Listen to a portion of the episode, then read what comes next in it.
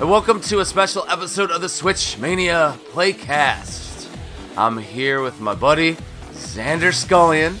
Um, go ahead and tell the listeners a little bit about you, and then we're gonna go into uh, some horror stories. Have nothing to do with the Switch. It's gonna be great. Hey everyone, uh, yeah, it's Xander Scullion. Uh, some of you guys are listening probably know who I am, but if you, you don't, uh, I'm a YouTuber, podcaster. Uh, I cover a lot of retro and modern video games. I try to stick to more of the niche stuff. I like to kind of re- review games that not a whole lot of people talk about or seem to know about. Uh, my main goal is that every time you listen to a podcast or watch a video, uh, at the end of it, you're just like, man, I need to go play that game. Or, or maybe I need to stay away from that game if the game's not that good. But but yeah, that's pretty much that's pretty much me in a nutshell. Been doing it now for hell, I'm just like uh, seven, eight years now. It's crazy how time flies by. Well, exactly. Like time is the craziest thing of all because it just it just goes nuts. It's like all of a sudden, Yeah. it's like I've been publishing books for seven years now. Like what? what the hell? So crazy. Yeah. Let me see. My internet here in middle of nowhere, can't drink the water, Texas, is trash. So I'm trying to see if I can get my little personal hotspot over here set up. And I, I record. I don't edit this shit out, by the way. People get to listen Yeah. to the craziness of life. That's what we do here. So go Yeah, I ahead had, and, had to. I- Good. What's up? I was gonna say, yeah, I had to update Skype. I, I haven't used Skype in a long time, and when I first was using it, it was like your uh, connections weak. Try again. I'm like, oh no, it's not. My connection's so weak right now that it popped him off for a second, and now Skype should reconnect it right now. You think your Wi-Fi is? Yeah, your Wi-Fi is going bad. It's crazy. Yeah, how bad the Wi-Fi was right there is it actually popped over to my phone, and we lost part of your conversation. But now it's over Oh, phone, no. and we'll have no more hiccups, people. It's great. I had to set up a personal hotspot off of a cell phone tower to get some good internet around these parts. Oh wow. Yeah. You know, you know, speaking of internet, I remember um, I had to up my internet when I bought my PS4 because I remember when I first bought my PS4, this back in 2015, uh, I was downloading. I think I was downloading Final Fantasy 14 because I had it on the PS3, and they had a, a free update for the PS4, and I was like updating it, and man, it took half the day. I had people messaging me on PS4, but hey man, you want to hop on GTA 5? I'm like, I, I can't. I'm waiting on on a download. it was it was such a bummer, man. It was crazy. What do you think about that with modern games? Like the craziness of being reliant on updates. Like I just remember the Wii U. I was like, yeah, I got it day one, mm-hmm. and like it took I think four or five hours to do the first update on the Wii U when you bought it stock launch day. Yeah, yeah. I have I have a love and hate with, with updates and patches. Um, I of course I, I don't like the wait. Uh, I do like patches for things that need to be fixed because I think because I think back in the old days, you know, when we had some of those NES games that were just so broken, and I'm like, wow, you know, back in the day, maybe if they had a patch that you could put, then maybe the game would be better. And I think of it, you know, I'm gonna spend sixty bucks on a game Yeah. and it's it's broken day one but there's a patch that comes out that fixes it that makes me a little happy. I mean it sucks that we have to wait for the update but at the end of the day I, i'd rather have a better product. But i mean ho- hopefully as time goes on we can have uh, more consistency. That's that's the, the main thing it's more consistency. So you know what's crazy is the um the things that I know putting out some of these books like they did do quote unquote updates on the Super oh Nintendo. really Yeah, I mean, because if you look at so look at ROMs, you see Mario Brothers uh, three or Super Mario World. You see version 1.0, 1.01, 1.02. They made some fixes. They made oh wow yeah. So, but they didn't announce it. They just pushed them out in the next batch of games.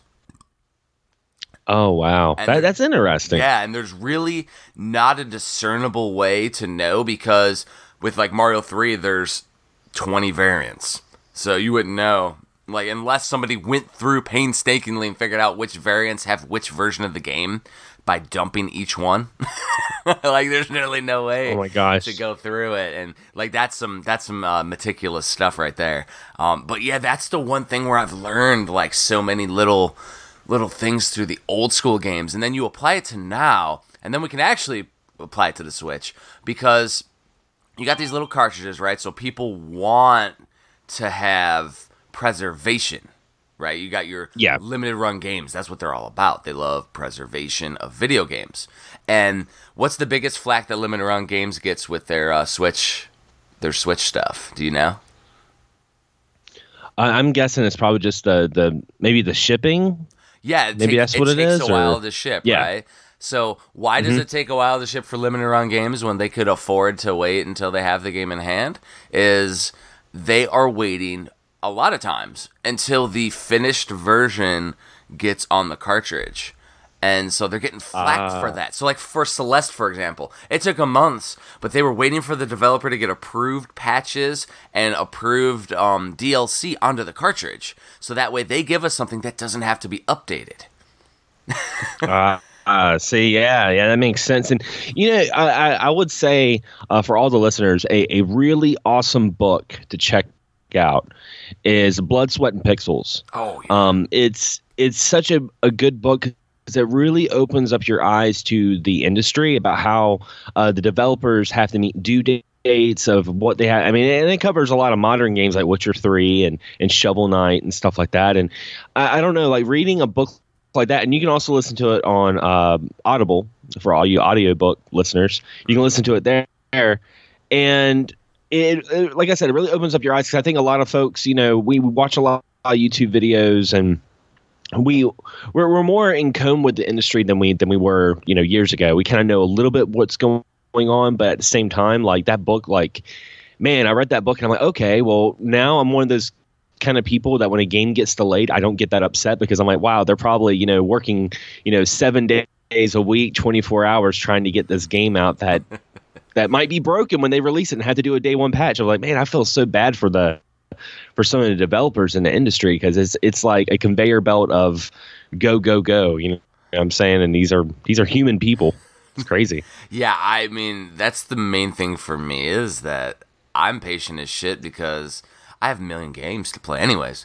Like I, I just Yeah. I just look over and I'm like, well, I could just pop in Blast Corps on the 64. I haven't played that in a while. Like, so I could wait on these Switch games that I've been waiting on for a while, like the physical version of Shovel Knight, because they're putting out like new DLC. They're finally putting out the final DLC, then they can put out the cartridge because they've been waiting to get everything done from mm-hmm. Shovel Knight. But Shovel Knight's been worked on for like seven years or something. Like, it's crazy.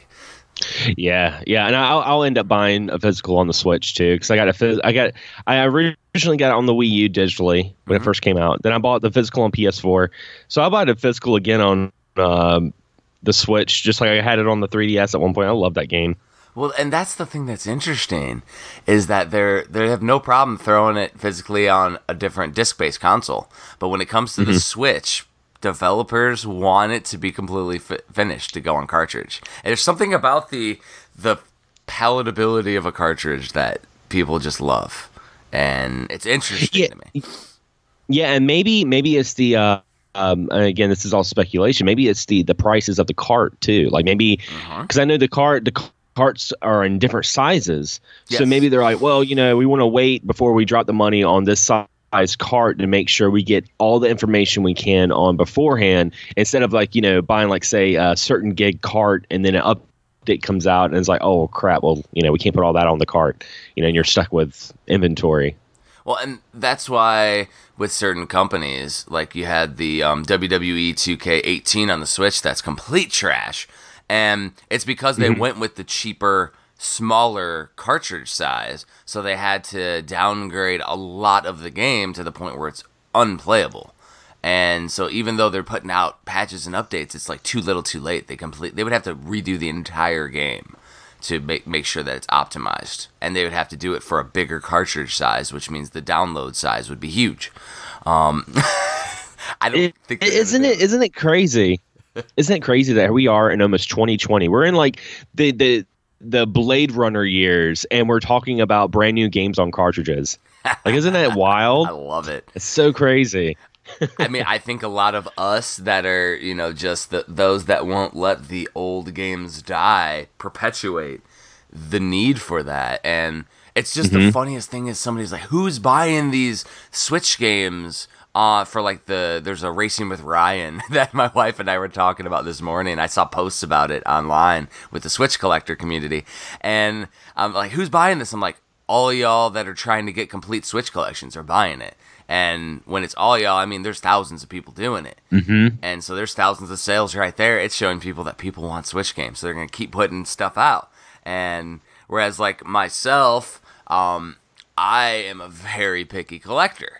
And so Yeah. I'm like my all my daughter says when she sees all the Ryan stuff at, at a um a toy store, she's like, well, "How is he so popular? like he's so popular." That's all she says. she doesn't watch him. Like it's- my daughter's seven. She does. She don't watch the dude. Um, and, and the kid just did toy unboxings with crazy parents, and apparently the game when you play it is annoying as shit too. By the way, so that sucks. Ah, but like but people p- perpetuate that the collectors the ones that want every single release of every single game and i just tell those types i'm like well, just don't buy it day one like if you're gonna Yeah. get it wait especially if it's a third par- third or first party release that's going aaa across the country it's gonna go down in price like mm-hmm. I mean, there's actually because I got a bun- a bullet point of things that we could shoot the shit about. Um, and that was a screen time update from both of us, by the way. I think. Oh. I got the same beep you did, which is weird because I can hear it on your side. Um, but if you're gonna go buy something new, I just got Luigi's Mansion like Friday. Um, Luigi's Mansion Three on the Switch, and Walmart has them for fifty dollars instead of sixty. All their new games. Yeah, Walmart. Walmart has been doing that for a while now, and um, it, it, was interesting because I remember when Super Mario uh, Maker Two was coming out. Uh, that's when me and my friends noticed it. We are just like, holy, holy crap! I mean, it's it's like ten dollars cheaper at Walmart, and you know, at the time, I at the time my girlfriend was working at Walmart, so I was getting it ten dollars cheaper and the Walmart discount. I was like, yeah, this is where I'm getting my video games now. Well, exactly. If It was you nice. Need, if was you need a new nice. game, go to Walmart. Like, and Yeah. If you got your hookup, shit, okay.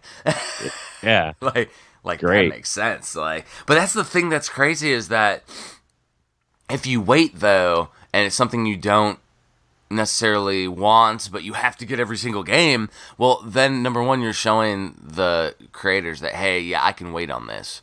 And then the other mm-hmm. thing is, is that you're gonna get it much cheaper. You're not gonna break the bank because I saw people's posts Yeah. from October, and there's 40, 50 releases last month.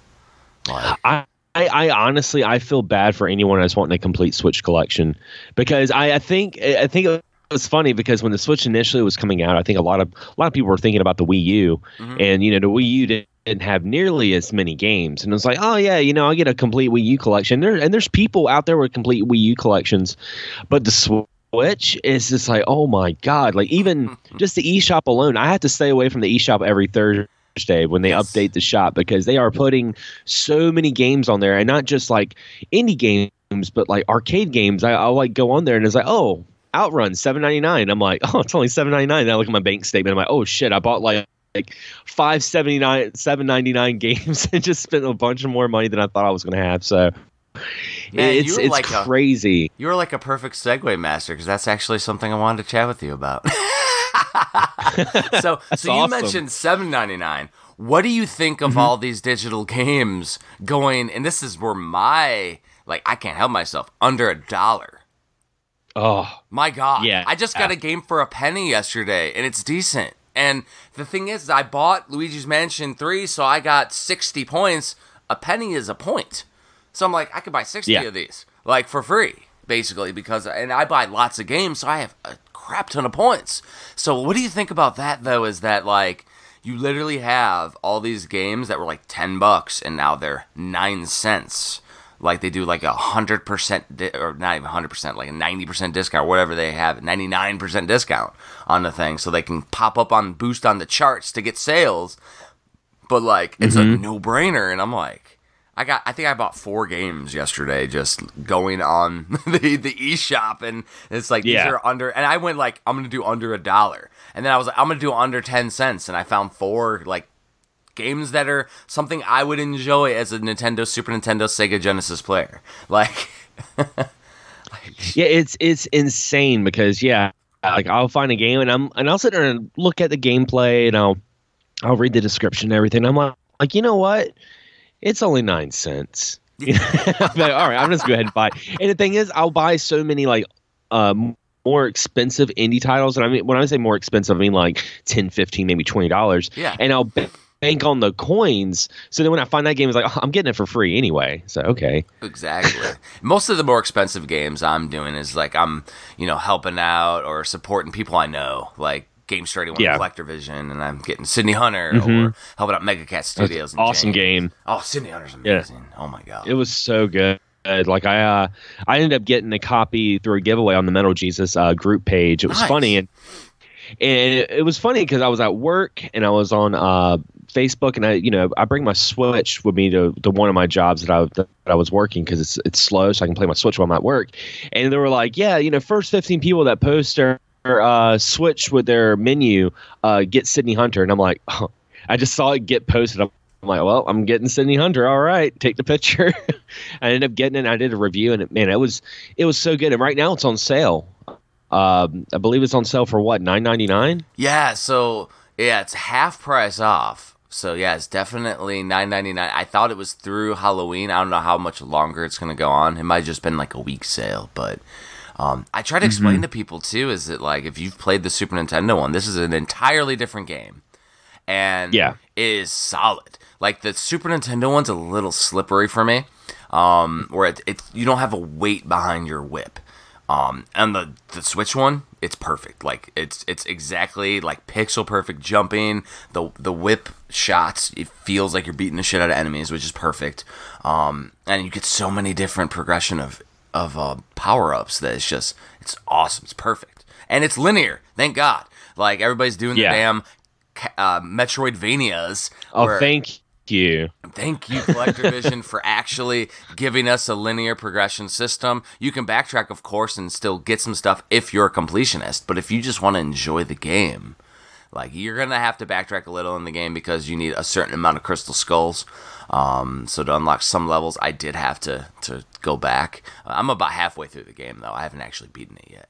Um, that's why I haven't. That, that's it. that's been some of my that's been some of my problem with some of the indie titles. Is a, lot- there's so many indies have been like Metroidvanias or roguelikes. yeah. Like I, I'll see a game and I'm like, and I, I get people that email me about, hey, you want to check, you know, check my game out? And I look at it and I'm like, man, this looks really good. And they're like, it's a roguelike Metroidvania, and I'm like, I don't have time for this. As soon as Like- say roguelike, I go, like roguelike Yeah. to me is like, I'm like, man, it's just, I, I feel like that's artificially inflating the difficulty of a game by randomizing. Mm-hmm. That that's that's Yeah. me. Whereas like if you solidly design a game level and everything like NES style, where you know that like it's it's a much more immersive experience and it's something mm-hmm. that's attainable. It's just like, man, I don't want to play an hour and then all of a sudden this this enemy kills me and then I got to go back and redo that entire hour by only maintaining one slight thing that you allow as the game developer.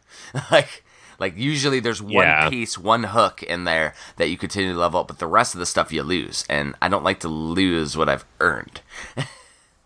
Yeah, yeah. so yeah, I'm not, I'm not, a, I'm not a big roguelike person. I mean, the Metroidvanias, I enjoy Metroidvanias, I but I'm just kind of burnt out of them. I, I might burn out a little bit on them right now, just because there's so many. And there's so many coming out next year. Like there's there's one um Switch game coming out called uh, Bushiden. Yeah. so- That game looks amazing. It's like Strider meets like Shinobi. Uh, It's just it looks so good. And I, I watched a Kickstarter It looks for it, and I I I definitely hate that I'm. yeah, I hate, hate that I missed. I missed the, the Kickstarter for it. I was like, man, I would have actually supported this. This is really really good.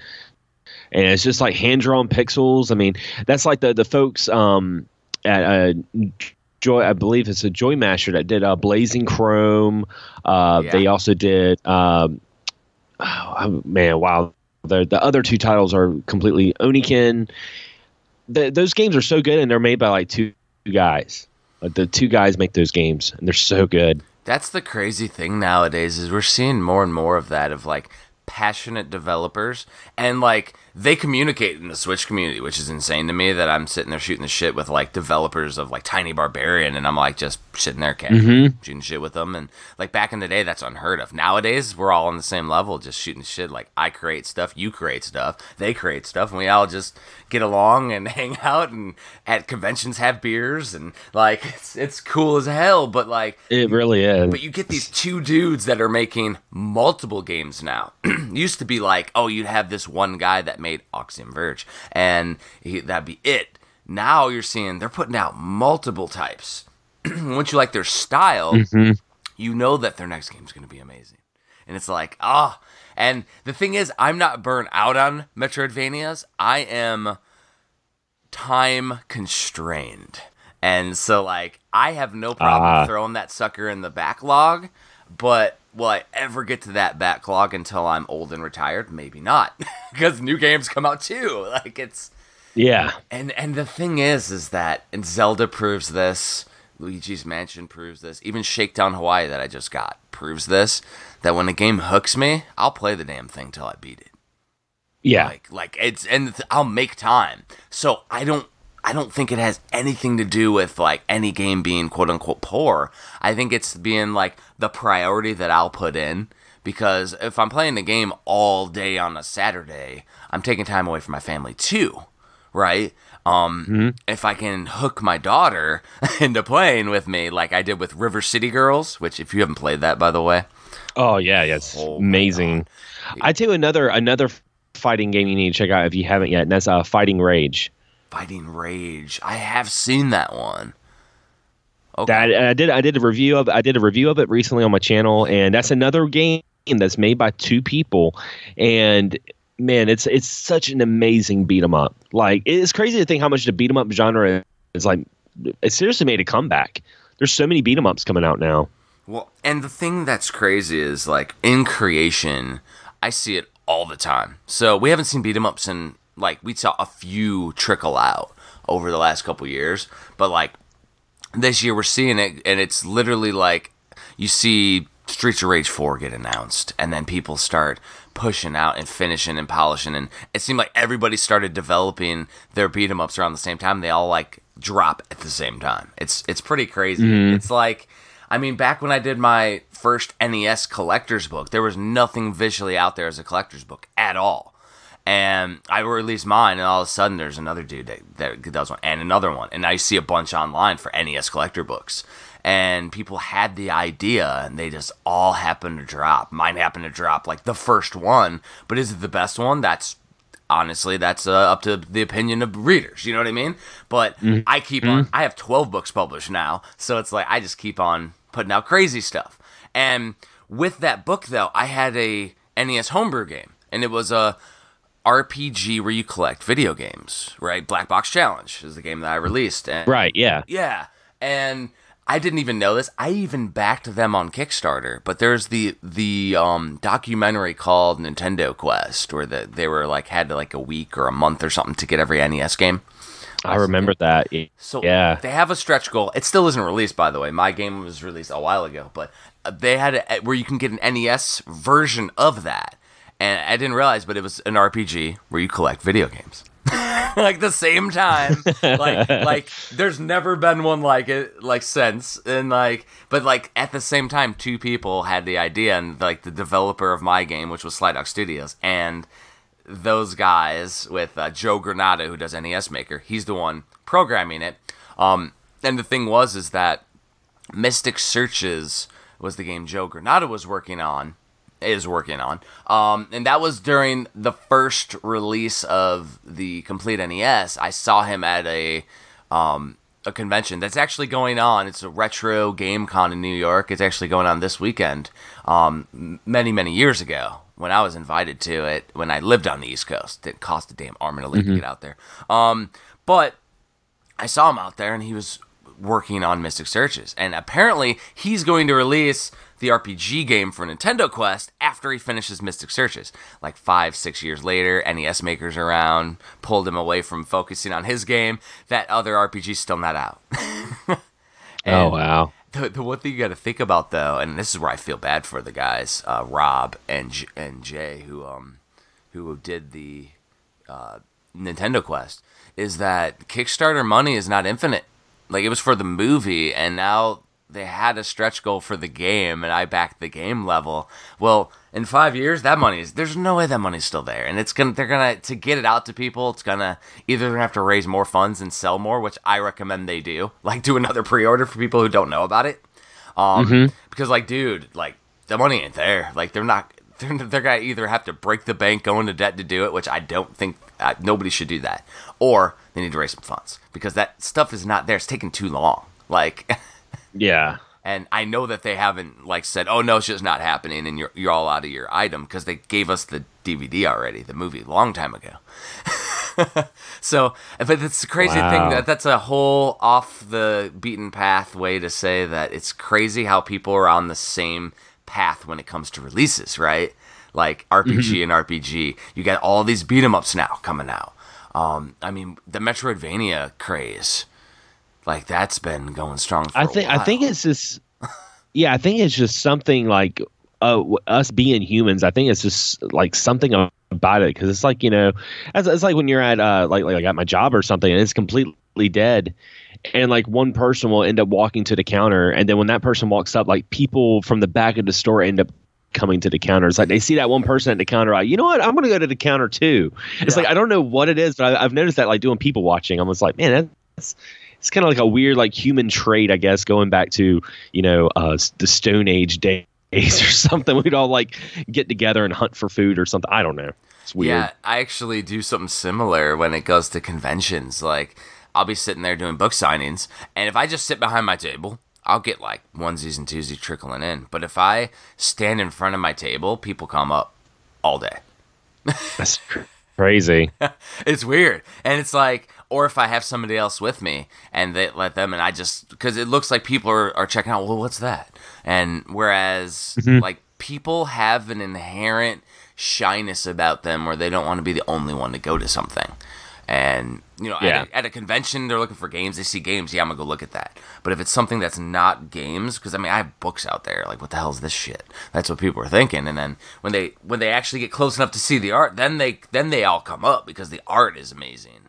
And Yeah. then they kind of check it out. But like from a distance, people just walk by. But if they see other people, they're oh, what's that? And then they can. What as soon as they make the eye contact, then they check it out, and then they make the mental decision on what they want to do. It's just it's just crazy getting that initial thing like like everybody just kind of swarms together. It's insane. Yeah, spe- speaking of an, an of shyness, makes me think of like uh, an early video I did. It was like right when I first started YouTube, when and this is back when Halo Four was coming out. So I was like, you know what, I'm gonna come out for Halo Four midnight release. I'm gonna interview people and ask them, you know, what are you looking forward to for Halo Four? You know, that'd be a really fun video. Yeah. You know, so midnight release came out, and it was so funny how many people were just like not wanting to be in front of the camera. They were kind of just like, I'm here to pick up the game. I want to go home and play the game. And I'm like, okay, that makes sense. And Like, then the people, would- yeah, the people I would get on camera, I'd be like, so uh, what are you looking forward to? You know, Halo Four. What, what kind of what kind of weapons you looking forward to? They're like, I don't know. Uh, I like lamp. yeah, they're just like, uh, I like the Needler. I'm like, oh, okay, all right. See you later, man. That's so funny that you, like people can't go like deep into it. like what? yeah, that was that was always fun.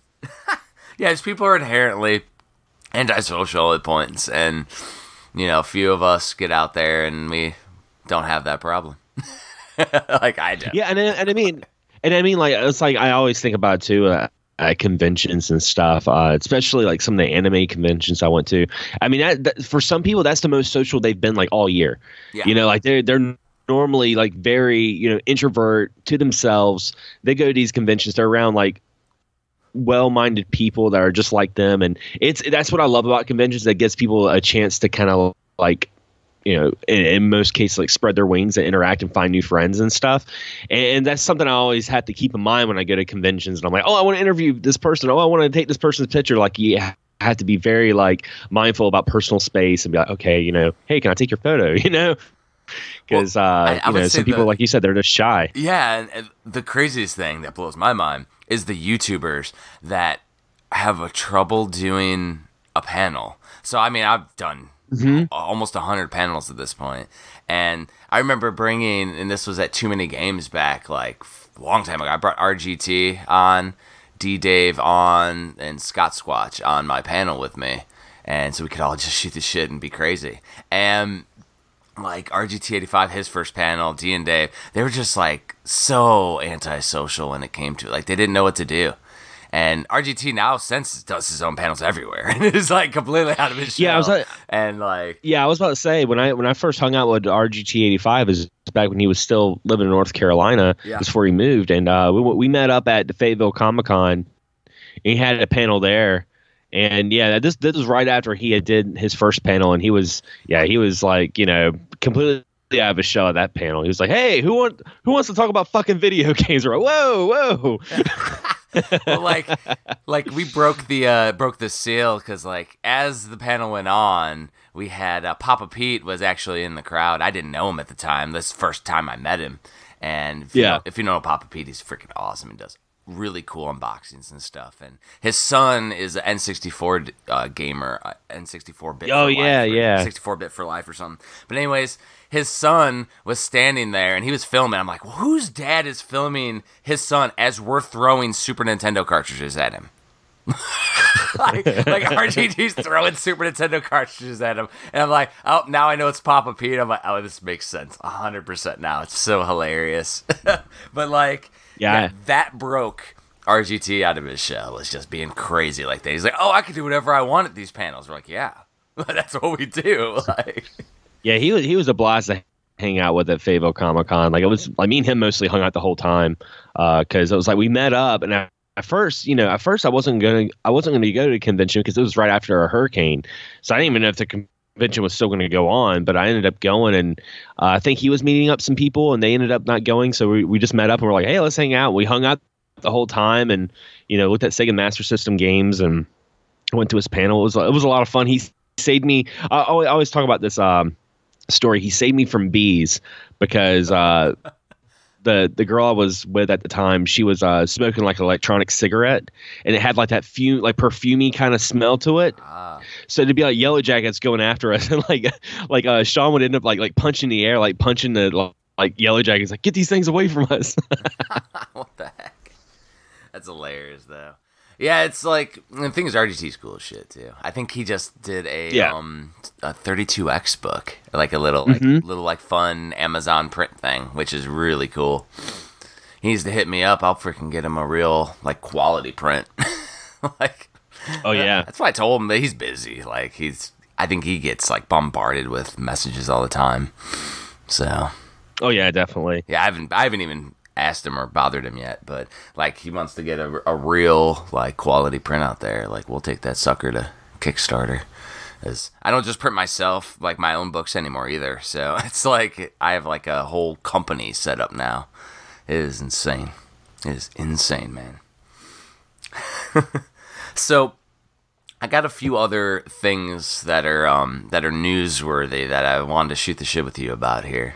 Um Yeah, one is, did you know that gold points expire? I did not know that. No, a Holy lot of shit. people don't.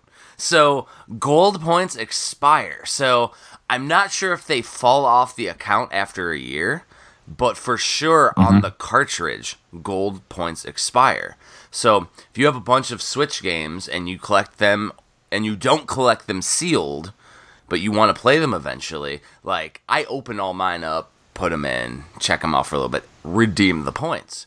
Well, Mm-hmm. I got a few games recently from like bought them later, right? So I waited till the price came down, put it in. Gold point says these points are expired, and I'm like, what?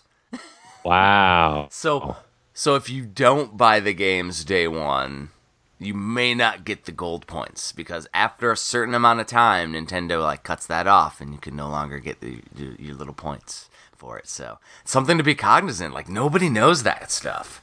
Like, Yeah, I mean, I wouldn't know because I, I'm like, you, that's the first thing I do. If I buy a, a physical Switch game, the first thing I do is, you know, install it, redeem my points, and then play the game.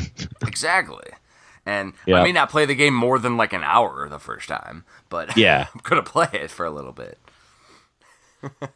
so, what do you That's think of uh, Ring Fit Adventure? I, I, you know I li- I listened to uh, a a buddy of mine's podcast, Absolute Counter. Um, my friend Anthony and and his his uh, co-host uh, Dark Scream. Um, they were talking about it, and they were talking about like this RPG that's that's for it that it's like an RPG fitness game. And the more they were talking about it, I was like, this actually sounds kind of cool, to be honest. Yeah, it's interesting. Um, I only I ended up buying it, and I only bought it because my daughter wanted to do it too, and I thought that would be hilarious. Um, so basically, it's like one of those yoga fitness rings that you can buy, mm-hmm. and it has tension. So when you press it together, you're basically pressing flexible, pli- pliable, but not really pliable plastic. So when you press the ring together, there's enough tension there that your muscles are contracting, and how it does it is the more you press it is the the actual switch will gauge how um the tension on it. So then and you can adjust the levels of the gameplay. So if like my daughter's playing she's on level two all she has to do is press it a little bit and it'll register. Whereas for me if i put it all the way up i have to press it in and like hold it and my muscles actually shake. So you get a workout from it. Wow. Um, yeah there's there's a little leg uh, strap as well and then so you, like when you're running in the game you have to jog in place. So it doesn't replace like going out and running on the road or something like for cardio. Yeah. But you're running in place so mm-hmm. it gives your legs a workout. Not necessarily cardio workout but your legs get a workout. You have to do high knees to get through like water and mud or go upstairs. Um, i'm still as i've been playing it a little bit i think i've only put like maybe two sessions maybe three sessions in it. And each time it's been a light workout for me. But I mean, I'm in decent shape, so I don't like it's it's not super yeah. super hard for me. It's as light workout every time. But I still only have like six different workouts, and most of them are like you go over your head and you're pressing it in, doing inward presses.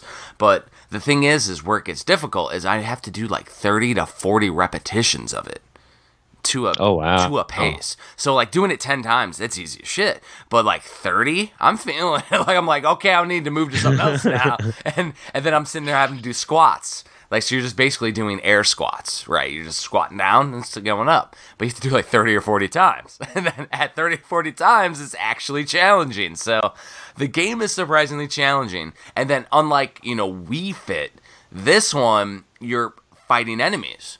So you have these little little cutesy and like enemies, and as you do a squat, it'll show like a little foot, and it'll kick him after you do a rep. And That's takes, so cool. And it takes off a certain amount of life on the character. So you may have to do three exercises total to kill an enemy. And then you'll have like two or three enemies that you have to fight. And the yoga poses that I noticed, they they did um cuz like you have to do like a uh, like a slow move for a yoga pose, moving your hands in front of you and then your hands over your head. And those ones will attack all the enemies. So you have to and but you can't just do the yoga pose and then do the yoga pose again. It has a recharge time. So you have to alternate at least one, maybe two sets of exercises before you can reuse that one again. So there is an actual strategy to it as well. It's deeper than I thought. Yeah, it's it's always interesting when Nintendo does something like that because I mean I always think, uh, you know, no pun intended. I always think outside the box when it comes to those things. And I remember the Wii. The Wii was really popular because I mean, uh, I, I used to work in a nursing home. I did maintenance there, and they had a Wii. Like that was what old, older people like to play. They like to play Wii Sports, and you know, you think about stuff like this, like this, uh, this Fit ring. I mean, that'd be great for you know folks that are going through like rehab and and trying to um, you know work their legs again and stuff yeah. like that, and trying to get get back on their feet. I mean, that's that's something really really cool. I mean, the only thing I hope is like Nintendo doesn't do something crazy and make a, a Punch Out game exclusive for the the Wii ring. Oh. Could you oh. imagine the YouTube videos on that? oh, jeez. Well, the other thing though that I think about is think about generations of gamers.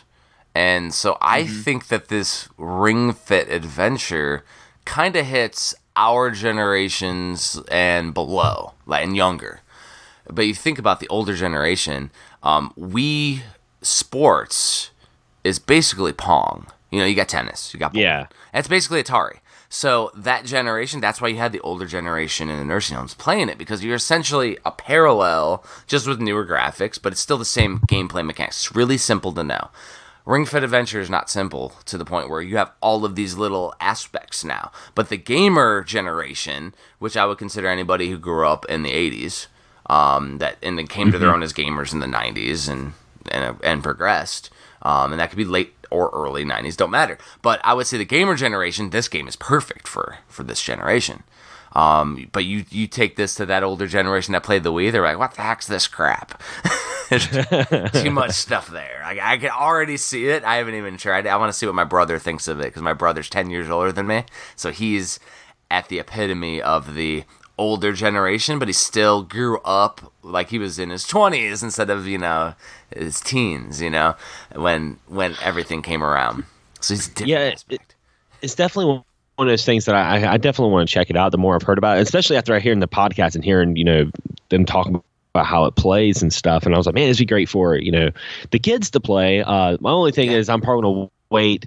Probably gonna wait to see if there's like a price drop or something because it's always kind of a gamble when you're getting. And you can agree to this, I'm sure. It's always a kind of a gamble getting stuff like this for kids because they they might enjoy it for like a week and just never pick it back up again. So it's like I don't, don't want to I don't want to spend too much money on it because I don't I don't even know how much is how much is it going for? Is it like Oh, you don't sixty bucks like a new it's, game or? It's eighty dollars or seventy at Walmart. Oh shit! Yeah, it's way too Yeah. much. I went and picked it up for my little one, and I'm like, man, and I didn't realize the the Walmart price drop, so I actually got it at Best Buy, and oh, it's so so expensive. Like, Well, see, it seems to be a lot more uh, embracive than the uh, the Labo. Labo was Labo just Yeah. did not seem to uh, to do too well. I mean, I, still thought that had a place I too. I was not like, pulled the trigger on any Labo. I don't know if you have. no, I haven't. Nope. I'm, I thought, like I said, I thought it was a cool idea, but I was just like, ah, no. I mean, it's cardboard. I Uh, really my want kids are like superhuman. I really want the Virtual Boy one, the virtual. Labo. Yeah. but I still haven't done it. I bought an off-market virtual headsets because I just wanted to play Breath of the Wild in VR because you can play Mhm. Breath of the Wild completely in VR, and like I wanted to do that, and I bought the headset like it was like 10 dollars, and it didn't work at all. And people like then you look at like websites because I did it on Amazon. There was like only a couple positive reviews. I'm like, oh okay. Um, and then you look on the websites and it's like they're trashing it. I'm like, damn, wasted ten dollars or fifteen dollars, whatever it was. But if you do the Labo one, it's perfect. It works well, but it's still cardboard.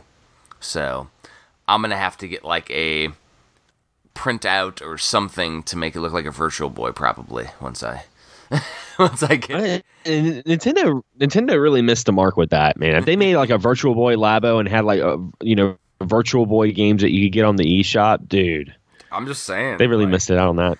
I mean, when I did my complete Virtual Boy book, I did a one week Kickstarter, and it, it was just as popular as my normal Kickstarters. And it was I did it as a joke, and I actually within the last couple weeks, I, I just shipped it out to all the backers, and it's 180 pages of Virtual Boy book. like it was my goal is to be, get So 100 awesome. pages. So ridiculous. It- and the thing is, is the best part was the comments. They're like, "Please tell me you're not going to do black pages with red text on it." And I'm like, "Why wouldn't I?" like it was a damn April Fool joke. Of course I'm doing that, and I did. And So everybody funny. says it looks awesome. But yeah, Nintendo absolutely should have did that. And I don't know. Have you played Luigi's Mansion Three yet? I haven't. I want to, but I know I know there is a Virtual Boy There's Easter a egg in Virtual. Boy in it, and Yeah. and it's not even an Easter egg. It's you use it all the damn time. Like, Oh, really? Every time Professor Egad uh, contacts you, Luigi puts on a damn Virtual Boy visor and starts talking to him. Every time, and it's so awesome. and it's all in red on the screen, like in the little. He pops up like in a little like Metal Gear Solid screen, and he starts talking to you, but it's Virtual Boy. like it's it's not like That it's a awesome. little Easter egg. It's huge. It's so cool. And so they're doing that. Why can't we get to our damn VR Virtual Boy? I'm gonna buy it then at that point. Like that's the thing that's Oh, yeah. crazy is that like they'll hit like Easter eggs and crazy stuff in in games, but then when it comes to the Labo, they didn't do it. Why? Yeah, I don't get it. yeah. I, I have no idea because I mean, like even even when it comes to Virtual Boy, I always said like, why didn't they put Virtual Boy games on the 3DS with that built-in 3D feature? Yeah. That would have been sweet. It, it would have made sense, is what it would have done. Like, I would say my favorite part about the 3DS was all the Sega releases that had the triple depth, the perception in it, and Like Space Harrier, Yeah, Space Harrier in 3D was awesome. so good.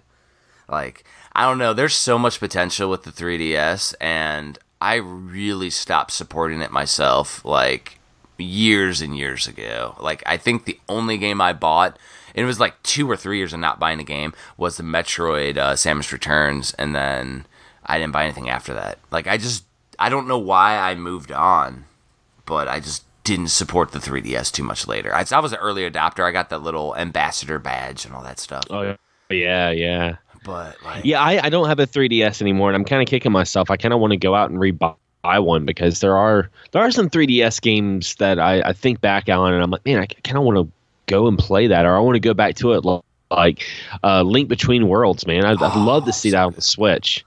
I'd love to see that on the Switch, but unfortunately, it's only on the 3DS. So Yeah, there's quite a few games on the 3DS that would be nice to go to the Switch, or we just go and start getting it on the 3DS, and then you know, because I think that system itself is gonna be fun to revisit for sure.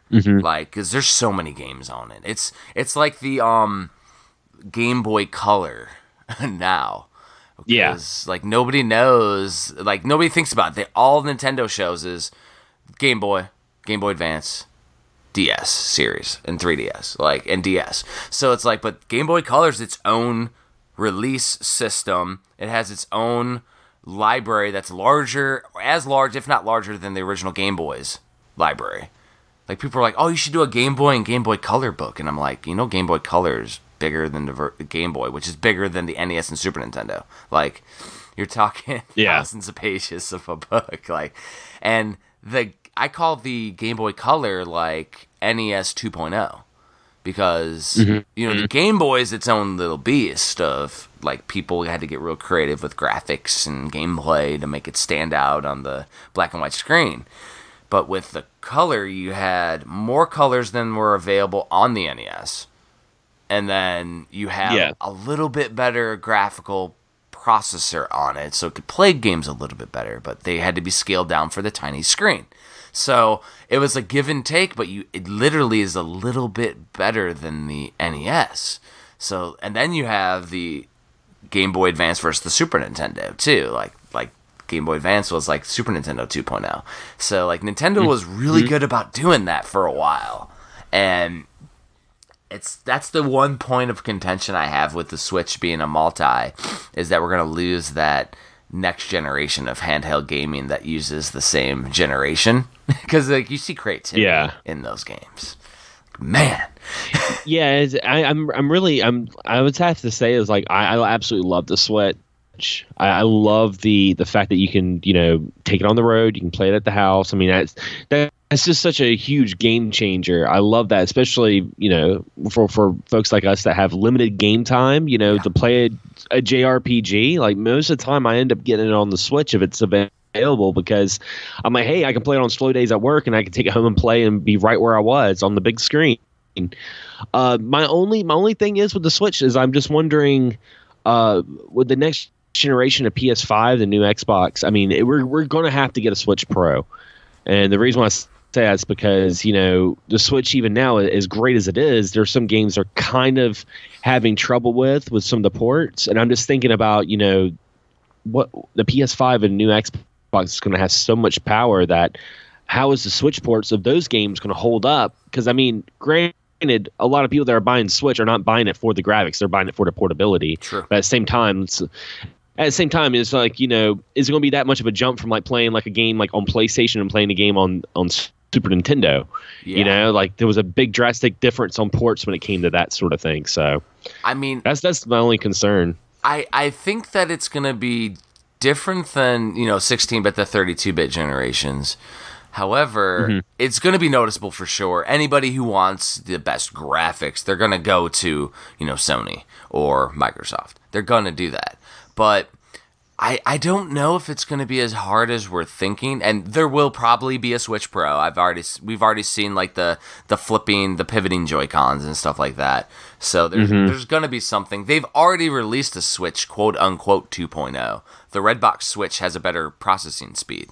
than the the original Yep. Switch. So I have it hasn't been enough to get me to buy another Switch, but it's there. Battery life's a little better. Um, the three hours that my Switch lasted playing Luigi's Mansion 3 yesterday, which made me sad, um, it didn't last past three Oh, yeah. hours. I was like, damn, the new Switch would have helped.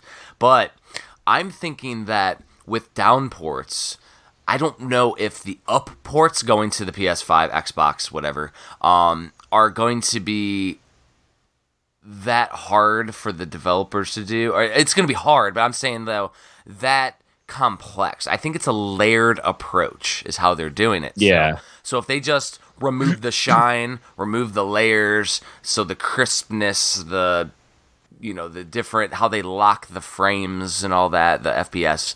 Um, if they can, if they scale it all back, because everything is scalable. Because they have to make it so it works on Steam on PCs that are much more higher powered than the consoles, and then scale scale it back to work on a PS4 right now and Xbox One. Um, they're gonna the first year or so with these new systems, they're gonna also release them on PS4 and Xbox One because there's already a user base there. Um, and Yeah. for games, when it costs multi millions of dollars just to produce them now, because it's not everybody has a two person team that's building them. Um, because of that, they have to make it scalable. Uh, the Switch right now is so popular that it would be dumb for companies to not contemplate putting it on the Switch. So it'll be. Oh, yeah.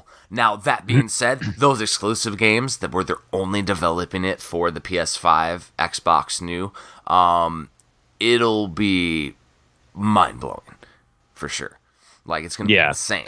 Yeah, yeah. Because I mean, you think about like the The Witcher Three being on, on Switch. That was my Like it's one- yeah. So many people are like, you know what? I, I'm just surprised that this is on the Switch. You know, it's like. Like some people are like, oh, it doesn't look as good. They're like, I, I can't believe I'm playing this on the handheld. Like that, that's the big thing. Like people are people are not buying The Witcher Three on the Switch to be mind blowing by the graphics. They're buying it because they're like, holy crap, I can play this on the go. I can play a game like The Witcher Three, which is a game that's so big it intimidates me of why I haven't played it yet Me because too. I've heard it, it's got so much content. I mean, I bought it. I bought the complete edition Uh huh. Me too. uh, at GameStop because my friends kept telling me about it, and I never opened it. I ended up selling it on eBay because I'm like, man, I can't.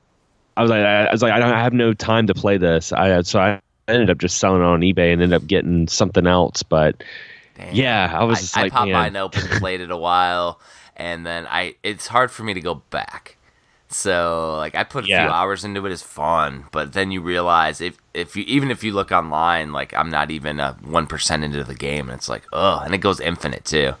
Like I guess it, it it does its own version of roguelite where it's not roguelite, but it does a roguelite mission system where it continually makes random missions free forever. Oh my gosh, that's why like you know the, when it comes to like lengthy games, I think the the one series I like that's kind of lengthy that I'd like to play the most is the the Yakuza series like that, and that's just because that's the one series that I can play, and I can put it down for like four months, pick it back up, I know exactly where I'm at, Yeah, like because they because the way they had the interface, the way they had the story, everything streamlined. I'm like, you know, I know exactly what I'm I know exactly what I'm doing now. Okay, let me get back to this. And you know, the the story itself, like the game itself is not long. You're looking at maybe like 15 16 hours if you're just to play straight through the story and not do any of the mini I games. that long as shit. By the way. Oh yeah, yeah. But like once you go through like the, the mini games and and the side quests, that's where the game gets kind of kind of beefy, but it's so much fun, so much fun. Yeah. yeah. My my idea of like a really good game would be like um like if I get a game and have fun for like ten hou- like a ten hour game's like Yeah. perfect for me. And that's where I like a lot of the Switch indie stuff. And I am very guilty of not playing Yakuza. Like, I had the first one on PS2 and haven't moved beyond these. It was PS2, I'm pretty sure. Um, but, like, Yeah, I, I yeah. haven't moved on. And, you know, that's to me is the spiritual successor to Shenmue um, with Mm-hmm. a lot. And it progressed the perfect ways. Um, I just haven't. I, I have them. I've been buying them up until the, the new generation, but like I um have not played them because of the time sink and they keep releasing them. That there's just like so many out there. But like that's where I've been liking these indie games because I recently I beat Shakedown Hawaii. That was maybe seven hours. Um, and that was the story part. There's still more to do, a lot more to do because it's Grand Theft Auto style. Um, I played this game Evo Land um, that Super Rare Games put out, and I beat that game. That was a couple hour adventure, and then there's still Evoland 2 on the cartridge. But like, there's been a few that I've played, and you know, like Zelda Link's Awakening, that's palatable. Like, Yeah. and it the rest though, just so long. Like even Luigi's Mansion 3, I guarantee you is gonna take more than ten hours. Like, Like, do you, are are you? uh, Let me ask you this: Are you like me? Like, when I get a game, sometimes I have to put myself in the right mindset to play it oh, yeah. because I know, like, because you know, and this is one of the reasons why I like a lot of the indie games and I like a lot of the retro stuff. I like the fact that I can just put those games in and just start playing from the get go. A lot of these games now, now, I mean, because we don't have booklets anymore, uh, the first hour, hour and a half is a, a how to play, and I absolutely hate going through that with some games. It's like you know, press X to jump, press square to hit, and I'm like, I know this. I just want to get through the game, so I have to get myself in the mind frame. Like, okay, I'm gonna have to go through this first before the game opens up. I hate it. I really do because sometimes it it hinders me from playing a game. Sometimes. Oh. Yeah, that's the the one thing I'm I'm with you one million percent, and it's like where Nintendo does it right is that they put humor with it and story, and like even the Luigi's Mansion, you don't have all of your quote unquote powers. They unlock a little bit at a time, but you're playing the game, and it's just it's Yeah. very it's not it's not uh you know like you're stuck in this little tutorial zone and then you get to play the game like you're just playing the game and and everything works on itself as you play so dragon quest XI, which is a beast but the demo um did it perfectly because it's just the game and Yeah. I, and I was actually talking about this on my episode 22 recording I did. It was like a 30 minute little little update on my book and stuff. But I talked about Dragon Quest 11. I was like, man, the demo was awesome for Dragon Quest 11 to the point where my wife told me, well, if you beat the demo, because it was like a 10 hour demo or something. It's like, if you beat the Oh, demo, yeah. I'll let you buy the game. I'm like, well, hell, I'm going to beat the damn demo then. So I could buy the game because, you know, full price games or I don't do that too often. And I ended up doing that, and now I have the game, and I don't want to play it because it's so big. like, like I, I played for like another couple hours, and I'm like, okay, this is not ending ever. Like, Yeah, that uh, we did a um, our Halloween episode of Excess Gaming Podcast, and uh, we were talking about that demo because I asked our, our we had a guest, uh, my friend Ryan. We asked him, I'm like, hey, you know, have you played uh, Dragon Quest Builders 2? 'Cause he he played Dragon Quest Builders. I'm like, have you played Dragon Quest Builders 2? He's like, no. He was like. And I was looking at you know Dragon Quest Eleven. I was thinking about getting that. I'm like, have you played the demo? He's like, no. And I'm like, well, the de- demo it's 10 hours. it's 10 hours and it's the beginning of the game and all your process carries over to the next game. He's like, I'm going to have to download that right now. Well, yeah, and like you mentioned, Dragon such a great idea. You mentioned Dragon Quest Builders too. Did you know that somebody painstakingly recreated Legend of Zelda: Link to the Past in that game? Oh my God. Yeah. I did not know that. Yeah, I found that out like weeks ago, and I'm like, I need to buy this game now. I still haven't, but like, I saved it somewhere. I hope I don't lose the link because a, a user posted it on the Switch community, and I'm like, oh my god, I need this. And it's like, it is a one to one recreation. like, I was gee. Wow. I'm going to have to check that out. I'm to check it out because I have, I have Dragon Quest Builders too. And I, I enjoyed it, but I just, I, I think, um, think Bloodstained got in the way of that. Well- I ended up getting Bloodstained and like totally didn't play any more Dragon Quest. That's a thing, though. Like, think about like we're in a gaming renaissance. I consider because we're getting amazing games all the time. But that's a legitimate thing. You get these amazing games that come out, and then more amazing games come out. You had Dragon Quest Builders 2, which is solid. I haven't even gotten it yet because I haven't like, even closely beaten the first one. Um, and that would be like my daughter plays Minecraft all the time. If she wants that game, I'll get it for. Builders 2. Um, Yeah. But yeah, Bloodstain came out. Oh, there, there's my time. And I, I went to the same route. Like Bloodstain took over for a while. Um, and that's the thing that's crazy is that there's all these games I've been playing, and then Luigi's Mansion Three comes out. I'm like, well, I'm gonna be playing that.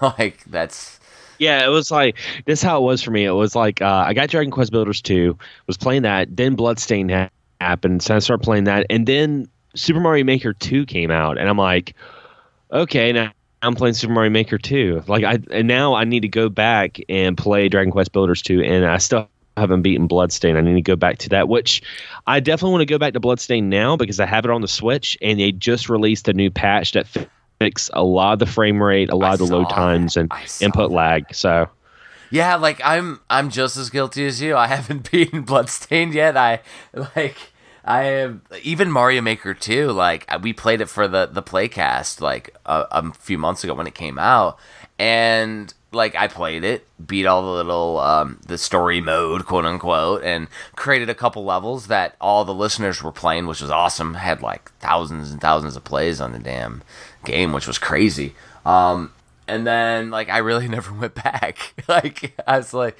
ne- never really went back to create. And you know something like like a patch like there did for Bloodstain though does let me go. Oh, let me play that again. It, it gets me refocused on Bloodstain because now I I definitely want to play it and update the the fixes. Hopefully, it fixes. There was only one- problem there was one spot where I read a book outside of a save point and it crashed the game. Hopefully they fixed that. Yeah, my only thing is now though is like okay, I'm, I'm gonna go back to Bloodstain, but the only problem is like, am I to remember what the hell I was doing? You're Like, with me on that, dude. Uh, uh, it's like I've restarted. okay. So what was I for doing less. last time? I've restarted games for less in the past, and that frustrates me because it's losing hours. And um, what was it? Dragon Quest Eleven actually does it perfect, where it does a little anime recap at the beginning, like you're watching an. Oh, I like that. It's so good. it's like, like oh, that. oh, you did this with the characters in this. Now you're going here, and then it can let you continue. It's like a like a couple second recap, and I wish more games did that because. Like I think it was Final Fantasy twelve where I was playing it for a while and then I stopped and then I went back. And I'm like I don't know where the hell I am. like I I couldn't. Continue. Well, it's like uh, it's like the the the Yakuza series does that as well, and they did it really well with Yakuza Six. Uh, because and this isn't really too much of a spoiler because it's in the very beginning of Yakuza Six where, where Kiryu, uh, the main character, he's in a coma, and when he's in the coma, you're in this like dream state, and they have every single character that's been in the game that you've interacted with so far, and you just walk up to them and you like go to talk to them, like, oh, I'm blah blah blah, and they have like they tell you their little backstory. So it's a weird way they kind of recap. Uh, the characters, so you kind of know. Okay, I know this guy. I know who this guy is now. I, I love it when games do that. yeah. Uh, so that way it doesn't feel as intimidating if you're going into uh, the game the first time in a sequel instead of like starting at the very beginning. Because you know they, they go back with the, the Yakuza game like uh, that series. Like of course the, they they've made it now where it's so easy because you can start with zero, then you can play Kiwami one and two, and now they're releasing uh, three, four, and five uh, remastered. You get a physical in February, but I think three and four is already on PSN. And then you know you got six. So now it's like all cohesively on the PS4. But before then, it was just kind of like, okay, where where do I start? Because I mean, the games are sequels. Like what happens in Yakuza Two carries on over to Yakuza Three. So, So, I'm newbie. I is, they do that. Kiwami a remake of one and two? Kiwami one and two. yeah, yeah, and they're they're complete remakes. Okay. Like they're uh they're not just like remasters, but they're like built from the ground up using the the engine that they had at the time. nice. It's So, really good. So you'll be able to play zero, one, two, three, four, five, six, all on PS4. Yep. Oh, Yep. Then I'm definitely gonna have to dig in. I'll start at zero and make my way through. That's perfect because I know that um, people have always been raving about it. I just was like, man, I gotta go get my PS2 out and play one and two again, and I might just play it on an emulator on my computer or something. Because like Yeah. it was just like it's it's a daunting task, but I actually was not tracking that it was all going to be available on PS4 physically, which means I'll just end up doing that then because that's cool. That's awesome. and, and you'll have a better experience too because i mean those like yakuza 1 and 2 on the ps2 really haven't aged well so There's a lot of it, it yeah it will it will uh it will bring your perspective a lot better because say if you were playing it in order and you played like yakuza 0 which is still like my favorite in the series if you were to play that and then be like okay Okay, well, let me play Yakuza on PS2. You'd be like, "Oh my god, this is bad." It'd be like eating like filet mignon and then like like going next door and eating like a McDouble, you know? Let's eat some fast food now after this freaking awesome Oh, yeah. steak that we had. so, got a question for you. So, you're obviously you, you play PS2. We play some some modern Mm-hmm. stuff. What do you think of those giant Joy-Con Daemon X Machina Joy-Cons? Have you played them? I haven't. A buddy of mine actually got some, and he was like, "Dude, these are amazing." And I, I I'm need to get them. yeah, I want to get them so bad. I didn't even because, get like- X Machina yet. I got the controllers because I was like, dude, they look ridiculous. I want to play it just because it looks ridiculous. And then you play it, and it's it it's a little bulky, obviously, but they're not heavy, so it's not any heavier than the Joy Cons. And you got real. I- I just think sticks, they'd man. real analog sticks. I just feel like they would be so it would be so much more comfortable because like the way I play my Switch, because my hands are kind of big, so when I play. Uh, like on the Switch, my hands start to cramp after a while because I don't have any sort of handles or anything like that on the Joy Cons. So I actually, I actually bring my Wii U cradle. You remember when the Wii U came out? I had that little plastic piece that you would hang your, uh, you would put your gamepad on. Yeah. It's like a little kick, like plastic kickstand. I'd bring that with my Switch because I don't trust the Switch kickstand to save my life. Yeah, And I put it in there, and I play it with my Pro controller. Like that's how I'll play at work because Yeah, I'm like I can't play in handheld. Is a game changer for anybody who has bigger hands or likes playing on the Xbox or PS or PS4. It really feels like an Xbox style controller because the where the D-pad is. Um, because you know that's the D-pad analog swap from a PS controller. Um, but it's flawless. It's literally you have real analog sticks. You have actual buttons that your finger can naturally hit. Um, you have also the shortcut buttons. So you have your L and R triggers like your normal, but then on the back of the controller, there's two more buttons, and you can assign them to any button on that side of a Joy-Con. So, Oh wow, I didn't know that. yeah, so it, it's and you can make anything turbo too. So, for example, when I'm playing Final or Dragon Quest 11, I the A button is the action button, so I literally set that button to the quick button and I put it on turbo. So I can still hit A for when I want to select things normally, or I can just sit there and hold down the hold down the action set custom button and it just goes through real fast. And i can sit there That's perfect. it's flawless. And uh, you can play that game on auto too which is crazy.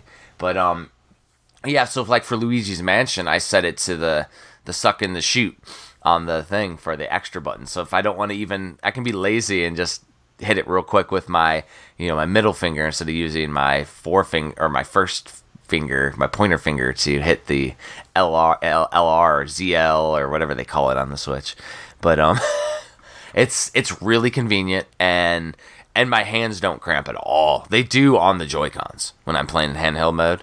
Um, they don't at all. I Yeah. could, I could play. I play it until the console dies every time. Like when I'm playing, it's so perfect. Oh wow. Now, be cognizant you mentioned- though. You can't. It's it's because it's lighter because it's cheaper. It doesn't work in anything that's not connected to the system and powered. Be cognizant. Okay. That kind of makes me think of the because I do have the, the Hori uh, left Joy-Con. Yeah, I got the Zelda one, Yeah. and it's it's good. It's really really good, uh, especially you know for playing games like Street Fighter, like Anniversary. I had to play that in handheld mode Yep. because that D-pad was really good. But I mean, other than that, it just you know sits beside my Switch the whole time. I mean, but for twenty four bucks, I mean, you can't really beat that. Yeah, and um, it does have a D-pad on this Daemon X Machina controller too, so that's it's killer. Like the only thing that I find is that my my dock doesn't quite make a perfect connection anymore for charging, so I can't keep them on when I put it in the dock because it like for some reason it just the charge light won't come on, so I have to like put the Joy Cons back on. So I'm like, ugh. But that's my own that's my own personal thing because I I think it's because my daughter was before the Switch Lite came out. My daughter literally would use my Switch daily to play Minecraft and with food and greasy fingers and all that craziness. There's something going on with my Switch that I gotta fix eventually. Yeah, I had to, I had to put uh, parental controls on my Switch. Which is which is fantastic. yeah Dude, it is it is fantastic because I'll sit there I put it in now, and it's like you know, of course, you have to hit the code in before you uh, get on the Switch, and and if if your kid like picks up the Switch and they try to play it, like it will let you know on your cell phone. Like I. I was at work one day and my phone goes off and I'm like, oh, your Switch was, and I like a text. I'm like, hey, are you trying to get on the Switch? No, no, I'm not trying to get on Switch. I'm like, oh, you lied. I send the screenshot. I'm like, ha and that and that was that was just because I I ended up um because I told I told them I'm like you know when I'm not the house you can't play the Switch. You, you know they're like okay. So I remember I came home one day and like the, the chores weren't done and I to go uh after I already was like yeah you gotta do your chores blah blah blah. I went to go pick up my uh Switch has been in the dock since I've been at work and it was like 91 percent. I'm like that's awkward. It's been on the dock for like five six hours. And then I go through my playtime and it was like 40 hours in Fortnite. I'm like, okay, all right. yeah, it's like using it as a incentive too. Like the go clean and you can play it. Like that's exactly. I was like, whoa. I just love the fact that like, and, and I feel bad because you know there's there's no way the kids can lie about it like like we could like i remember back in the day i'd put a towel underneath my uh, door crack and play super nintendo when i had the yeah. tv in my room you know doing stuff like that and the only way your parents would know is if they put their hand on the TV and if it was hot by oh you've been on the TV haven't you? No. But uh, like now there's like no way of getting out of it because it tells you how long you've been playing. Says like you yeah what games when it was logged on. I was like oh my gosh. So the Judge Judy of like parental controls for the Nintendo Switch yeah, that, that's the thing. Like, I got my daughter the non-switch. I call the switch like the no, the, the no switch because it doesn't switch anything anymore. Yeah. Um, but like, I got her that just because she would monopolize mine, where I couldn't even play if I want to go downstairs and play the switch. She's like, well, she's playing Minecraft at all times. And the thing is, though, is that with the Switch Lite, I have one issue that if you don't make it your primary console you can't play digital games simultaneously on two switches. At least I haven't figured out how to yet. Yeah. So like like yeah, my daughter's that. playing Minecraft and on her Switch Lite, and then I put on Sydney Hunter on the Switch on digital, it kicks her off Minecraft. Yeah. And I'm like, why? Why does it have to do that? So, like, I don't get it. So, I, I think what I'm going to do for like a partial Christmas present for her is like create her own account and get her own online. So that way she can do mm-hmm. that. And I, I, just limit her based on, because on the Switch Parental app, you can actually set how many hours they can play as well. So if they play more than yep. an hour on their Switch, it'll kick them off. So you can use that as the incentive. So if I don't want her to play it more than an hour because she hasn't cleaned her room, I'll do that. Um, other than oh, that, yeah. she plays all the time on. This is the first month that my Switch, because she just got the Switch Lite. This is the first month that my Switch didn't have Minecraft as the most played game. like, like, ever. Like she she learned it in January. So since January on on the parental app, it hasn't like it's been Minecraft nonstop. And that's so funny. Yeah, it's so hilarious. But like using it as a as a control mechanism is is perfect though. And it's funny, my daughter, like, yeah, you're grounded off electronics. She's like, I don't know what to do. I'm like, I go in her room and there's more toys than I ever had growing up. And I'm like, you got plenty to do. Like, yeah, kids, the kids don't, kids don't play with toys anymore. It's crazy. It's weird. And I mean, the thing is, is that, you know, I grew up like half poor and so did my wife. So, like, I mean, back in the day in the 80s though media was not a priority. Like media video games movies all that stuff was not a priority. Priority was eating food and like being yeah. able to live. And there was no internet so everything wasn't interconnected like it is. Nowadays like we're all about movies and games and as a community as a as a world. So like our kids even they get way more than we ever had just because of how close knit and how cheap everything is. And it's crazy though. It's like you have way more than I ever had, and you know, I, even in our game rooms, like we have way more than we ever could have thought we would have as kids. It's oh yeah, yeah, and and just think just think the fact of uh you know I, I, think about it when I'm when I'm at uh, work and I'm playing like the NES classic games on my Switch and I'm like wow you know if you know seven year old Xander would know that he he was, you know, at his job playing Super Mario Brothers 3, he would have been freaking out right now, you know. at his job. So, you still work yep. at the pachinko place? Oh yeah, The parlor? Yeah, so tell me about that. I want to hear more about it because I know I've seen you So- post about it, and then like I'm like, damn, you get to play the Castlevania pachinko. Like, yeah, and it's actually a lot of fun. There's like there's a couple of video game style uh, pachinko par, uh, pachinko machines there. Like we have the Biohazard, aka Resident Evil, uh, Monster Hunter, uh, the Castlevania, and uh, I think those are the ones that I can remember off the top of my head. But we know we have other ones like Gundam and, and stuff like that, and the Ring and Grudge and a Michael Jackson and Lady Gaga pachinko machine. We had that as well. that's crazy. Which, which, which those, those are really interesting because they have uh, 4K projector hologram screens. So when you start getting to the, you start getting to what they call the jackpot, where it starts, you start getting all the balls and stuff. Like say Michael Jackson, uh, there's like a throne, and he'll there will be a hologram Michael Jackson that will walk on the screen and sit on the throne, and he'll have a montage of all of his music videos while you're winning. It's insane. Holy crap. I, as soon as you said throne, I, I'm thinking of like Dracula and Symphony of the Night. like sitting there, like Michael been cool. Jackson sitting there, throwing his glass cool. on the ground. Have at you. And he starts dancing. Like, but yeah, it's it's really interesting because I mean, um, you know, I feel like the West, a, a lot of folks in the West didn't know too much about pachinko, obviously, until uh, you know the stuff with Konami, yeah. and and now like since then, there's a lot of folks I talk to when they talk about Konami and they talk about pachinko, uh, they they say it in such a negative way, which rightfully so, because Konami hasn't really done anything too much other than collections and little releases here here and there. yeah. But in hindsight, Konami's been helping with pachinko for like the past two decades. Have been making pachinko games, Yeah, It's nothing. but I think it's just because it's yeah. But I think it's because now that the you know the West knows about it, they know it as like oh well you know they're not making video games anymore. They're making pachinko. It's like they've always done that. They just don't make games that much anymore, and it Yeah, kind of sucks. It was the focus that they put a Castlevania pachinko, and everyone's like, "Well, we don't get a Castlevania game," and that's the negative connotations. When in reality, there's Yeah. a million, million. which which pachinkos. which the I did play the um the new Castlevania mobile game, the Grimoire of Souls. How was it?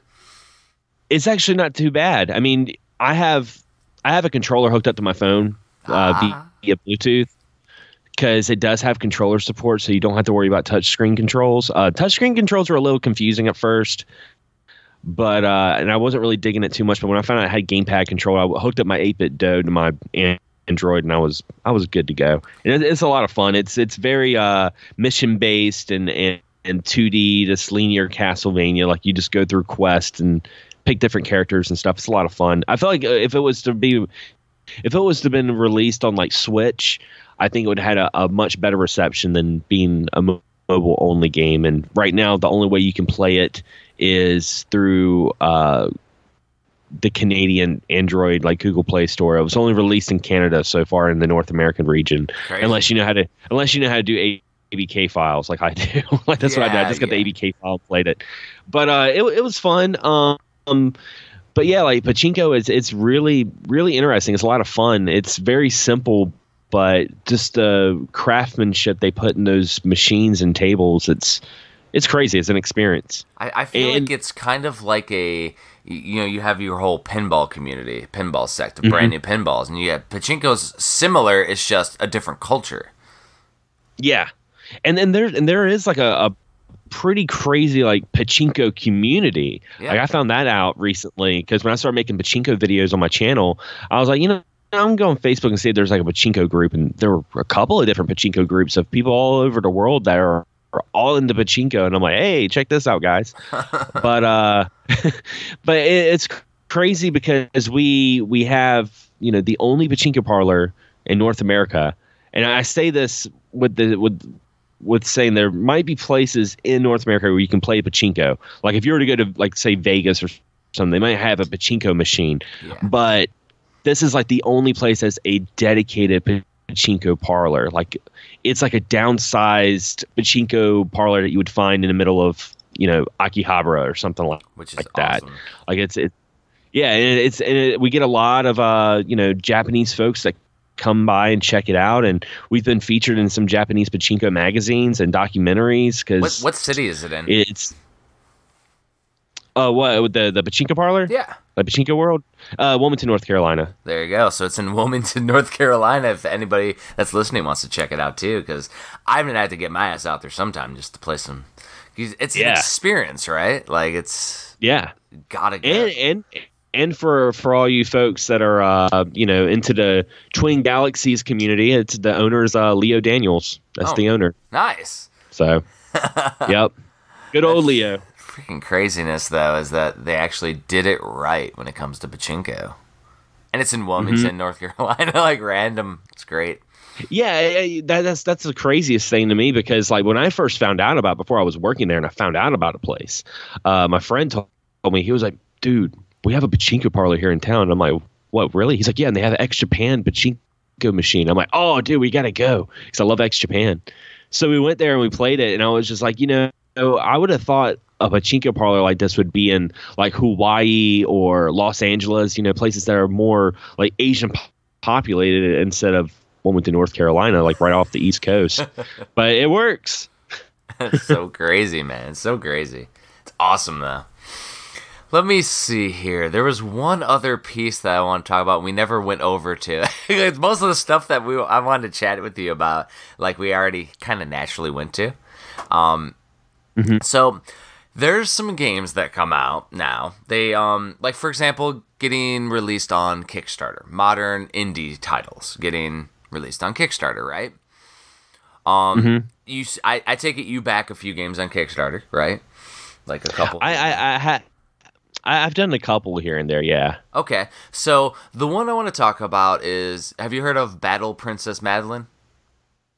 Yes. Okay, so that one, the developer d- made a game for his daughter, basically, and Madeline, and he wanted to make her in a game, and she liked uh, Ghouls and Ghosts, so or Super Ghouls and Ghosts, you know, the Ghosts and Goblins series, and he released it on Kickstarter campaign, and it was funded, and so the thing with this one is, and this is where it, it becomes interesting, is that the backers haven't released their copies yet, haven't gotten their game right.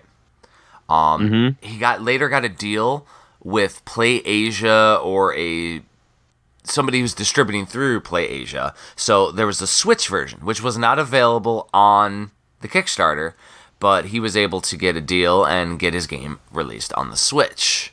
Um, and it's the Kickstarter version of the game. Um, you can't go as a backer and get a Switch version. You can only get PS4 as a backer on the Kickstarter. So I, because I email him like, hey, could I get the Switch version instead of the PS4? I'm down. I'll just switch over to that. And he's like, no, like, I can only do PS4 because of the deal I have with them or whatever. I was like, okay. Um, but anyways, now limited run games is, and they've already released it on their site, are- are doing their own version for PS4 and Switch and it's not the Kickstarter version, but a different version, like a, a developer's cut or an arcade version of it, which was his original idea for his daughter. Because with the Kickstarter, there was a bunch of stretch goals and backer contributions when it comes to like story or something. There's a whole story mode.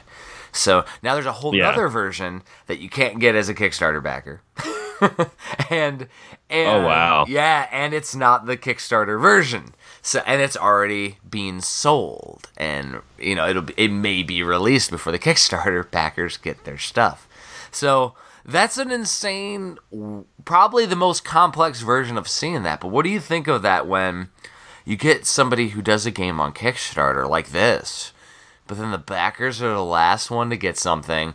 Sometimes, and in this case, you get better stuff for a cheaper price when it comes to the limited run games release. Like it's more affordable, I think, than the Kickstarter tier was to get the game.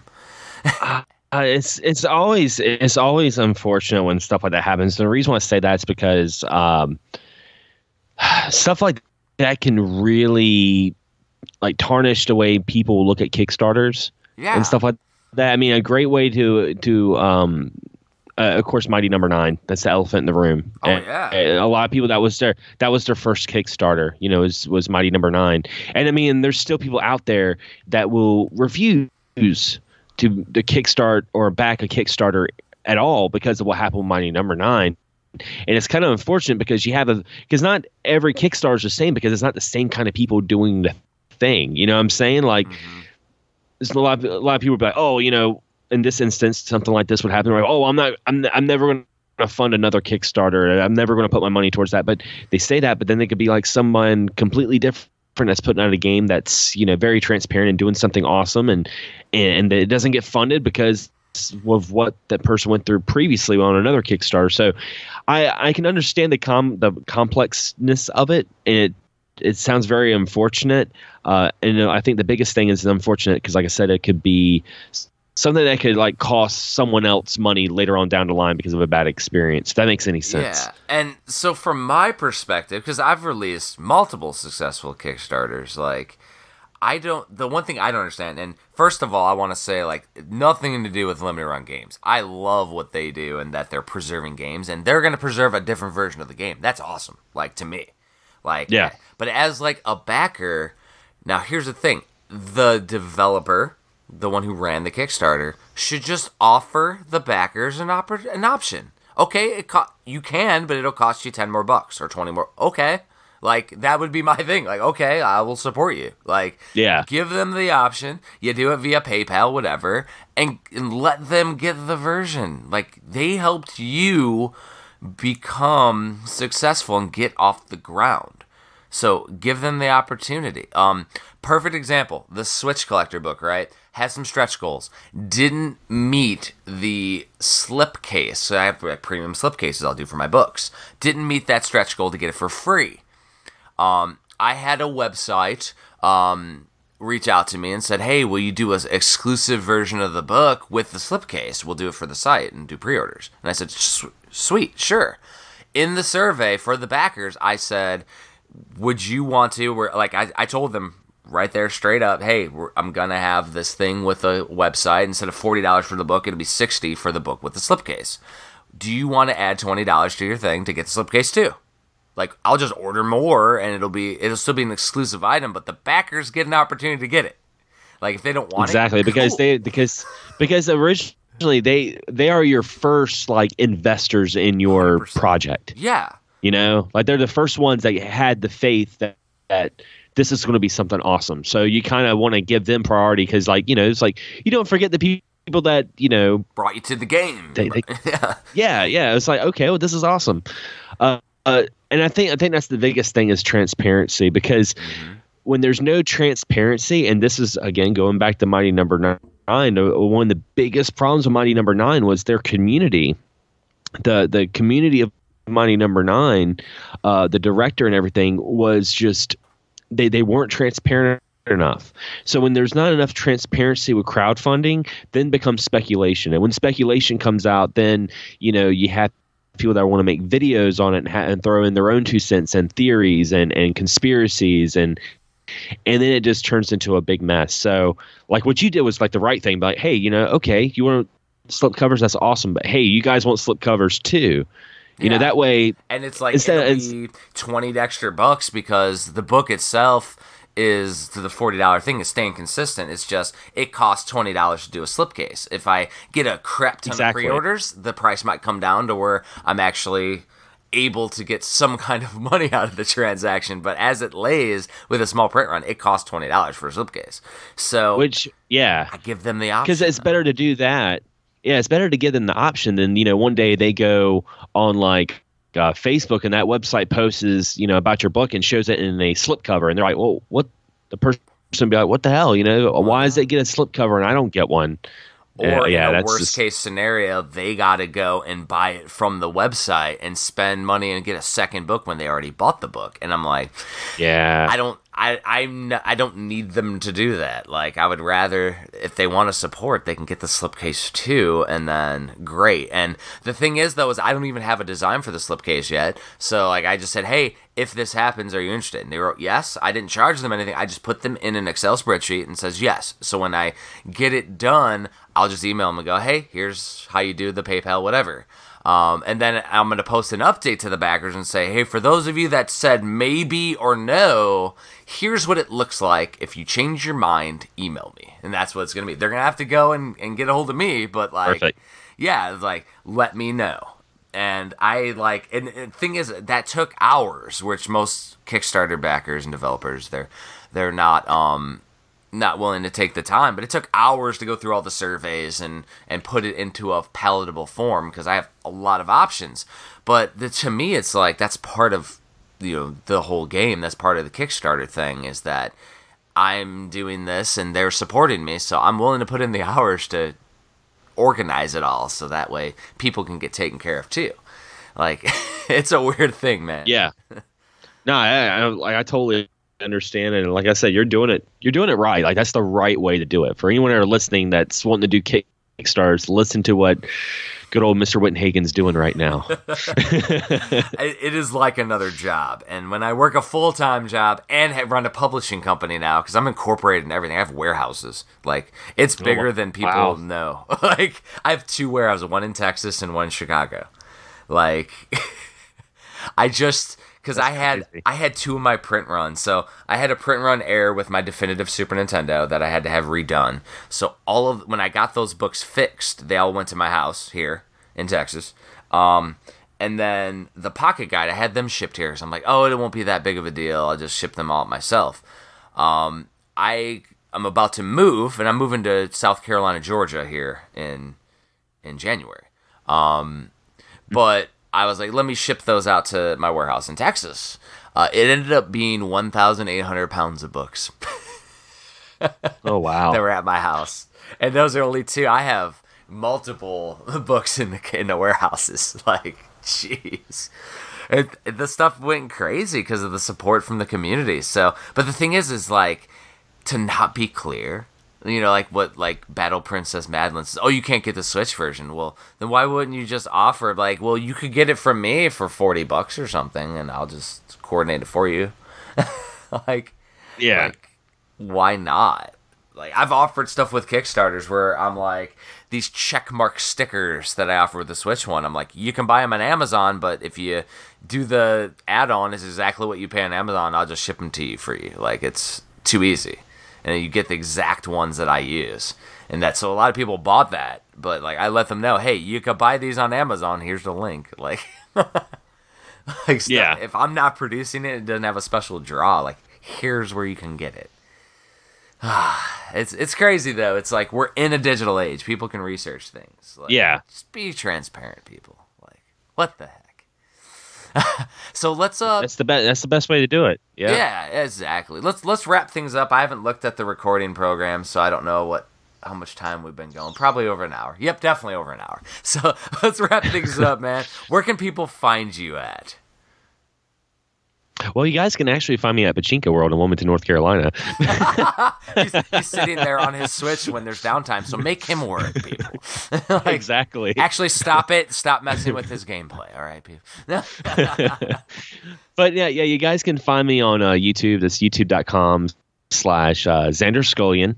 And uh, also, my podcast now is on. Uh, it's on on YouTube, but it's also on iTunes, Spotify, Stitcher, iHeartRadio, and that's um, XS Gaming Podcast that I do with uh, my, my buddy James Gruesome. And I also have another podcast. It's more, and I hate to use the term nerd culture podcast because I hate the word. I hate the term nerd culture, but it's the best way to describe it because we talk about more than just video games. We talk about movies and anime and you know all that good stuff. And that's yeah. uh, Blast Podcasting, and that's on. That's also on uh, all the other platforms like Stitcher and everything like that. But yeah, that's that's where you can find me.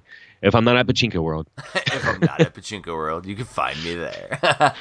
and as always, those listening to me, you can find me at Hagen's Alley on Facebook and Twitter, and then uh, and then Instagram is at Hagen's Alley Books, and then HagensAlley.com is where this podcast will be, which goes everywhere in the world. Um, it was something that I actually mentioned yesterday when I did the reco- the update the episode update recording, and I was like, we had over 164 ratings in like a two week period on Switch Mania. awesome. Like I was like, what the heck is going on? Like it's because old JP JP Switch Mania put the um as part of a Gleam survey put, hey, go like the uh, Switch Mania Playcast, and they all left ratings and it was like he was giving away Nintendo Switches. Awesome. I was like, holy crap! That's awesome. Like ridiculous. And the funniest thing is he'll be like, I don't want to be known as the giveaway guy, and like he's giving away like doing six or seven giveaways a week, and I'm like, dude, you're the giveaway guy. Like, what do you like? like that's what you're doing. Like he's canceled recording on me like multiple weeks in a row because he's doing too many giveaways and too many Twitter posts with his like what games are available because there's so much out there now. And Yeah. It's it's ridiculous how many games like I'm looking over and I I did a Switch setup right in my um game room. I bought this at Walmart. You can buy these little like cubes, right? And Uh-huh. four of the cubes I have third party Switch games, first party Switch games, limited run games and Japanese games and like and then like a whole subsection of uh, the Eastasiasoft limited edition releases and, and things. And it was like pretty full. It was like decent, but there was room for expansion. And then I look in the games I've gotten over the last two months, it fills up a whole nother cube. like I, I, I, I have to expand my idea now, and I'm like, uh, it's just a giant pile of games, and it's a great problem to have. I love the Switch. You know what I mean? Oh yeah, same here. So, so what Yeah, is I will your say that- by far favorite Switch game right now, overall over the Oh. last three years? uh, over the last three years. I mean, I, I still I still love uh, like Breath of the Wild and Mario Odyssey. Like those are still like the two that I absolutely love. Yep. Uh, um, uh, currently, uh, what I'm really enjoying is Untitled Goose. That's oh, really I haven't game. played that yet. Yeah, I need. It is it is hilarious. Just playing as a goose and just being An just the, yeah, just being an asshole to people. it's great and having it in this objective way. But uh, but yeah, I mean, man, there's just so much on the Switch, and I see I'm I'm polar opposite. Like the Switch is one they yeah, and, and the Switch is I'm polar opposite with the Switch in the sense that uh, it's the one console that I have that I'm mostly digital on, yeah. just because because I love like just having all the games right there with me. Yeah, it's crazy and it's a loaded question because in all reality, you have to almost genre it up or be like, "Hey, what's your favorite indie game on the Switch? What's your favorite third-party game that's going on?" Because anybody who says what's your favorite Switch game, it's like, well, you go to first-party Nintendo games. Breath of the Wild, Mario Yep. Odyssey is and Smash Brothers and Mario Kart. And, Oh yeah. it's oh, just oh Mario Kart. Yeah. I said Mario Kart because Yeah. that's the game. Like I have like over 120 hours Yeah. like clock time on that one between me and my girlfriend. We love and Super Mario Maker 2. Oh my god, that Mario game's so good. I'm just saying, like first party itself, just like dwarfs everything else. But I consider that its own thing. Like first party Switch is its own Yeah. thing, and then you go to everything else, and then you almost have to split it with limited releases, and because that's like a lot of indie stuff, and then you go to third party big stuff, and so there's almost like sex on the Switch, like sectors of collecting, select sectors of how I play. So it was a purposely loaded question. I will say I will say one of my favorite indie Switch games, and and if anyone's listening and they still haven't played it yet, uh, right now the the physical is uh, I think they're on their last print on the physical editions of it, but uh, Monster Boy, Oh, so- freaking love Monster Boy. Yeah, that's the the craziness is that the uh, the release the, the those that developed and published Monster Boy like supported my book and they're writing in it and like they also did Blossom awesome. Tales. Yeah, which is so underrated. So amazing and Not enough people. Not, not enough people play that game. they keep stomping that there's something with the physical coming around the bend. So I'm I'm hoping that whoever releases it at least does it in such a extent that we all know about it and everybody gets to experience the Link to the Past version playing as a girl, kind of like Battle Princess Madeline, but Zelda. so good, and that was a first year release, which that'll be in my book for sure. Um, but yeah, man, Xander, thanks for coming on. We'll wrap her up just the recording portion. Um, as you could tell, we probably could shoot the shit for hours, but like, Oh yeah, it, it, there's so many people that I know that we could just like literally have our own podcast. It's just the time we don't have to do to record, and we haven't shot this shit in a long freaking time. oh yeah. Oh yeah, we've we've talked a lot, and but like we gotta make it happen every once in a while for sure, like a, a quarterly shoot the shit cast or something. I don't know. Indeed, indeed. yeah, thanks for coming on, and we'll freaking see everybody on the Switch Mania Playcast. Hopefully, I can get JP on sometime in this millennium, and it'd be